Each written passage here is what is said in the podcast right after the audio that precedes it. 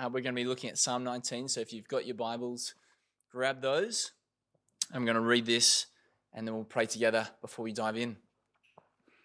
Psalm 19. The heavens declare the glory of God. The sky proclaims the work of his hands.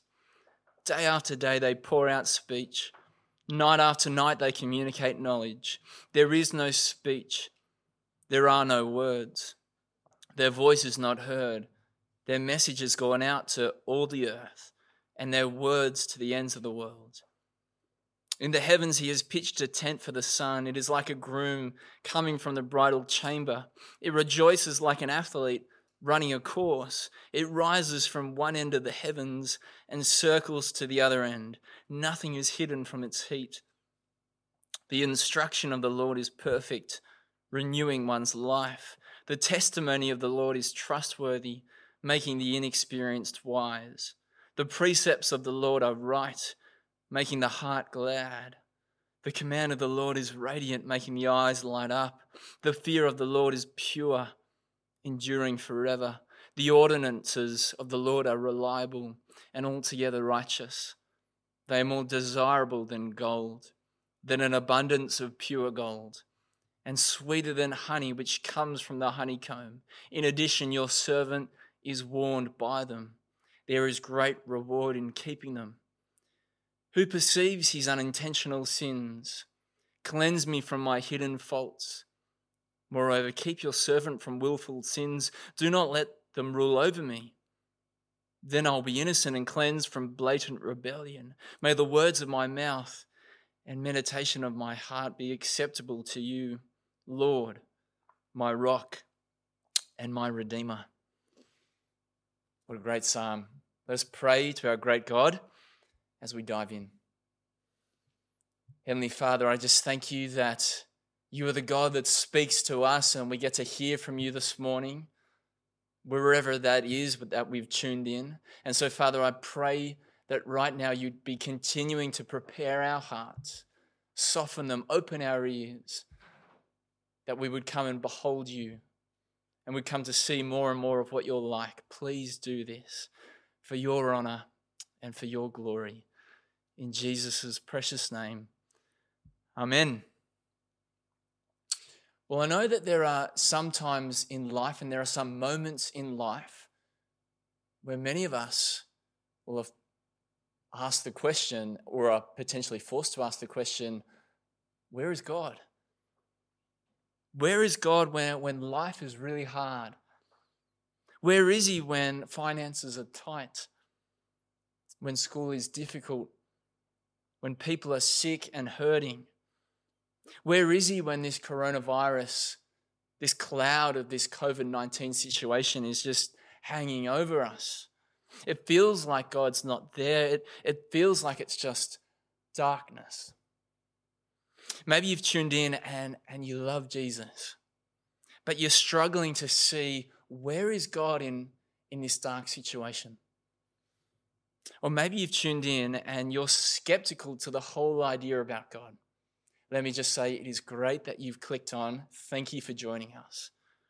But perhaps you're thinking, if God's there, why doesn't he show himself? I mean, why doesn't he just reveal himself? Because at the moment in this present situation, it just feels like God is playing this game of hide and seek. Where is he? Nowhere to be seen. Well, let me just say that as we come to Psalm 19, one of these gems in the book of the Psalms, the Psalter, we see God's witness of himself. We see God speaking. We see how God has chosen to reveal himself. And so let's take a look at Psalm 19. First up in this psalm, we see that God has chosen to reveal himself through creation, through nature. Open your Bibles. Verse 1, the heavens declare the glory of God, and the sky proclaims the work of his hands. Day after day they pour out speech. Night after night they communicate knowledge. See, right here, there's echoes from Genesis 1, where God made the heavens, where God made everything. And the word heavens is another word to describe the stars, the galaxies, the sky. God made this world in which we live. God made the pattering rain that I saw spitting on our neighbour's roof from my office this week. God made the river that I saw on my run that was covered in this wispy white fog, where on the bank you could see the outline of some trees. God made the smallest flower, knowing every petal and its intricate colour palette. He made the blazing stars and the galaxies that smatter across our sky. He made the beaches and clear water and hot sand. He made the cool morning breeze. He made every animal, every species. And he made people. People who can love and reason and think and care. He made this world. He made this universe. He made this canvas his artwork. Yet what does this physical creation do? Well, the psalm says, the heavens declare, the skies proclaim. Well, what? They declare and they proclaim the glory of God, the work of his hands. In other words, this artwork of creation, it directs people up. It directs people to the divine artist. See, the beauty, the grandeur, the colour that we see in creation, it causes our hearts to look up. John Calvin, the famous theologian, said, creation is the theatre of God's glory. And the verbs in the Hebrew that are used here, declare, proclaim, pouring out speech, they're ongoing, which means creation never stops directing us upward. It does it day after day and night after night. Even though, as it says this in verse 3, there is no speech, there are no words, their voice is not heard, their message has gone out to all the earth and their words to the ends of the world. In other words, it does this even though creation is not audibly speaking, as Blake said. But David here in this psalm, he narrows down on an example of the sun. And he says this about the sun. He says, in the heavens, he has pitched a tent for the sun. It is like a groom coming from the bridal chamber. It rejoices like an athlete running a course. It rises from one end of the heavens and circles to the other end. Nothing is hidden from its heat. See, the sun, this ball of heat inside reaching up to 15 million degrees Celsius, is this huge, huge ball of power and might. It is 330,000 times the size of our planet, and God has put it in place, and we on earth, we orbit it. We see it rise and set on our horizon. And it's like a groom coming out of his chamber, or like an athlete running his course. Or other people think, no, not an athlete, but perhaps a warrior charging into battle. All these events back when this psalm was written were all public events. And David's trying to show us that the sun, and in fact all of creation, they publicly declare the glory of God. It is seen for all. Where is God in the darkness? Well, he shines. He is far from hidden. He's not hiding. And as we come to the New Testament, we see that the Apostle Paul, he picks up this idea of creation in his book to the church at Rome. And so let's turn there now, if you've got a Bible, to the book of Romans. And in Romans chapter 1, verse 20, we read this. For his invisible attributes, that is, his eternal power and divine nature, have been clearly seen since the creation of the world, being understood through what he has made. And as a result, people are without excuse. What's Paul saying here in Romans? Well, he's saying that God has made his invisible attributes known. We can see through creation what God's like. We can see his power, his might, more of his glory. And that means as people, because we have this knowledge, we're actually without excuse. No one can hide from the heat of God's judgment. We'll come to that more in a little bit. But firstly, where is God? How does he reveal himself to us? Well, firstly, he reveals himself to us in creation. And theologically speaking, that is known as God's general revelation of himself. However, the psalm continues and shows that God secondly reveals himself to us through Scripture, through his word. See, creation is awesome. It gives us knowledge, but it doesn't provide us with saving knowledge. What we see in the Bible. It starts us on the journey to God, but it doesn't lead us to the personal God. It doesn't lead us to his name and how he works. And that's why we have God's word, Scripture, which is theologically known as God's special revelation to us. And let's see what the psalmist says about the law, but also that extends to all of God's instructions and precepts, which is the Bible. And so we're going to look at Psalm 19, verses 7 to 11. And there are six big movements in this section. And so we're going to go over these six big movements. Firstly, verse 7, it says the instruction or the Torah or the law of the Lord is perfect. The law, but also, in fact, all of Scripture, all of God's instructions, they're without flaw. And that leads to the renewing of one's life, to the soul's revival as we repent. Secondly, verse 7, the testimony of the Lord is trustworthy. I mean, I think sometimes as people we have trouble with trust because there's all these broken relationships and broken trust, but that is not so when it comes to God's word. It is trustworthy. And this makes the inexperienced wise. Just as good street signs lead us in the right direction, so God's word leads the inexperienced, all people, to wisdom and to life. That's the second. Third movement we see in verse 8, the precepts of the Lord are right, they are straight, and they make the heart glad, or they bring joy, they bring real joy as we dive in, even in a dark world. Movement 4, verse 8, the command of the Lord is radiant.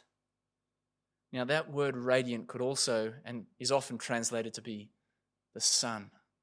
And so just as the sun shines in all its brilliant glory, so God's word does.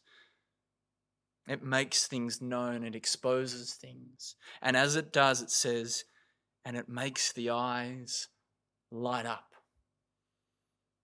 Just as you have an indoor plant that's shriveled up in a dark corner, once it is hit with a ray of sunlight, you see it enliven and be revived and refreshed.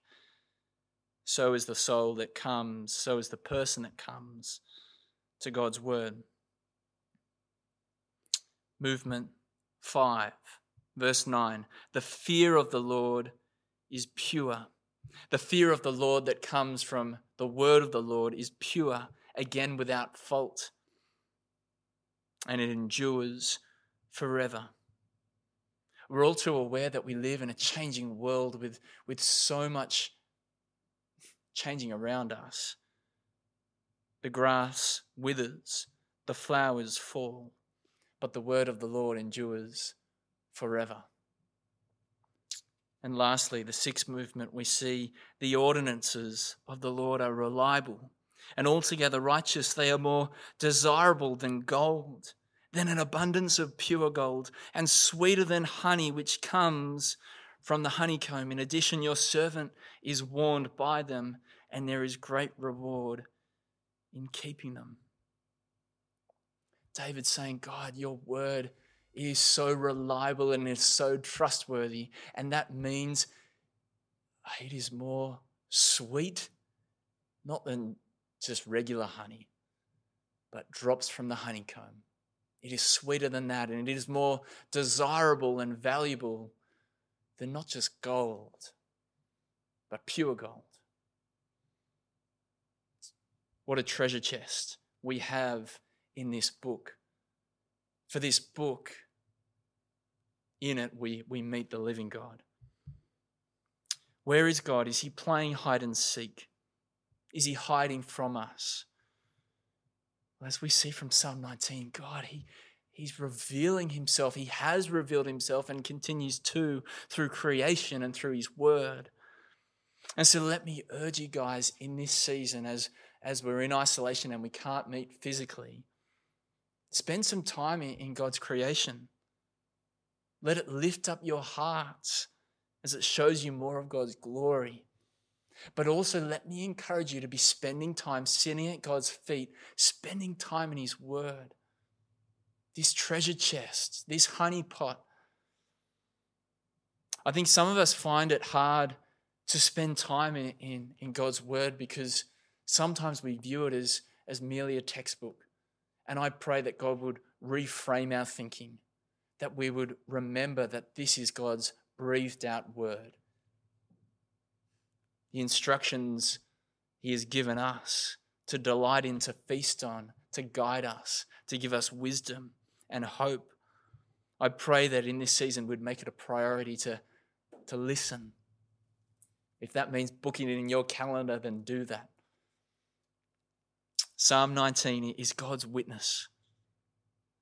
Yet as Psalm 19 goes on, and you probably realize this, there's that bit at the end that some of us aren't sure what to do with. But I want to spend the rest of our time thinking about that from verses 12 to 14. What David is saying here, let's read it. He says this, "Who perceives his unintentional sins? Cleanse me from my hidden faults. Moreover, keep your servant from willful sins. Do not let them rule over me. Then I'll be innocent and cleansed from blatant rebellion. May the words of my mouth and the meditation of my heart be acceptable to you, Lord, my rock and my redeemer." What's happening here? What's David doing? Because he's just been telling us how God shows himself and how we see more of what God is like. And now he's come to really be convicted of his own sin. What's happening? Well, we know from the Bible that God is holy. God is set apart, kind of like the blazing sun. And because God is holy, he cannot dwell with sin. He could not have sin near him. And the Bible says that as people, we all are by nature sinners, every single one of us. And so as David, as he has been thinking about God, as he's been thinking about his glory, his holiness, his sin has been brought into the light. It's been exposed. He's now brought under conviction of sin, which is normal. And that's why he's just going, God, what about my sins that are just unintentional and I do without thinking? And then he says, God, cleanse me. Don't let my sin rule over me. May the meditations of my heart and my thoughts, may they be pleasing to you and acceptable to you. It's a good prayer to pray as he's convicted of his sin. But how does God answer that prayer? How does God answer the prayer of David, but all of us, for us to be made pure?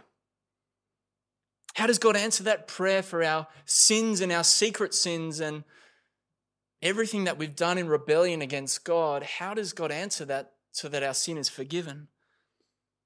How can our thoughts and meditations be pleasing to him? Are we the answer? Just by trying harder not to sin? Well, no, David gives us the answer right at the end. The answer is God, and he says, well, Lord, you are my rock and my redeemer. See, the third and the fullest way God has revealed himself to us is ultimately through his Son that he sent. See, 1,000 years after this psalm was written, in the Gospel of John, we read that there was the Word, or in Greek, the Logos, the one who was with God and who was God. And this Word, he became flesh and made his dwelling among us. His name is Jesus. This man, God's Son, he lived and he died. And because we are without excuse because of our sin, this Son, he took the heat of God's judgment that we deserved. He took it there upon the cross. But he didn't stay dead. The grave couldn't hold him. 3 days later, he rose. He rose back to new life. And when he did, we read of this interesting scene in Luke's gospel. He goes along a road to a place called Emmaus, and he draws alongside two very despondent disciples. The disciples don't recognize Jesus.